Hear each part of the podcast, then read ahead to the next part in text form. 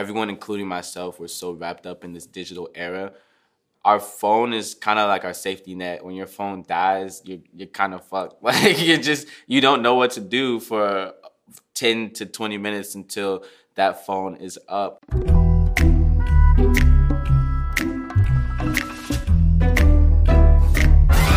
I feel like the acoustic vibe of the song made it very personal. The first time that I wrote the song, the first time that I recorded it, it was with a friend of mine. He had a guitar. He was playing behind me, and I sung one take over the whole song. To me, that felt like my own voice memo. So every time I would listen to the song, I would try to listen to it to get over whatever problems or demons I was fighting inside involving the situation. So recreating it and still keeping that vibe kind of reminded me of the position that I was in a year ago. The hard part always seems to last forever. Sometimes I forget that we are together. After my move from New York to El Paso, I was in a relationship at the time and everything was super rocky. We soon decided that after I moved that the relationship wasn't as necessary as it was. She had to find herself, I had to find myself. Deep down in my heart, I hope you're doing alright. But from time to time, I often think of why you weren't mine.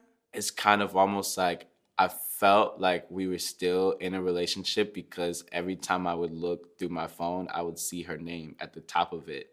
So it's like me thinking, why did we make the decision to end things when I mean, no relationship is going to be happy 24/7, but there had to be something that clicked in the both of our mind that was kind of like, you know what, we can't be together even though we know that we still feel for each other this strongly.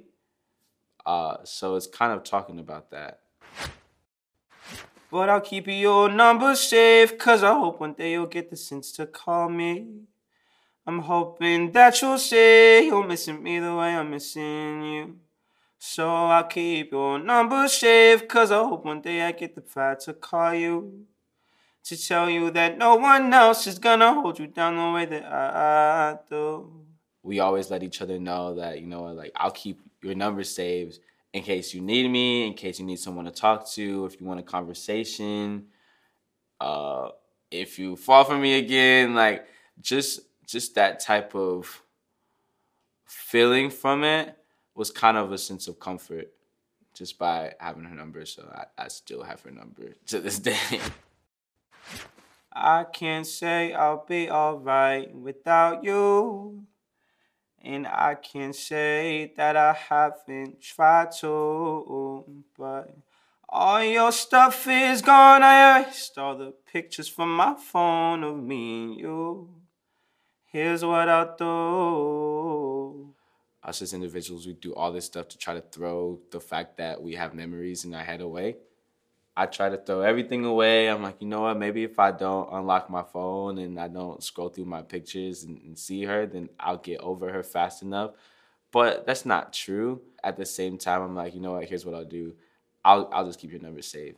I can't delete it because the moment that you kind of delete someone's number, you block them on any social network, that's when it's like, all right, done. I have no contact with them until you unblock them. I'm like, I'm not gonna go through all the stress and worry myself just to delete her from my life when she's probably never gonna leave my life.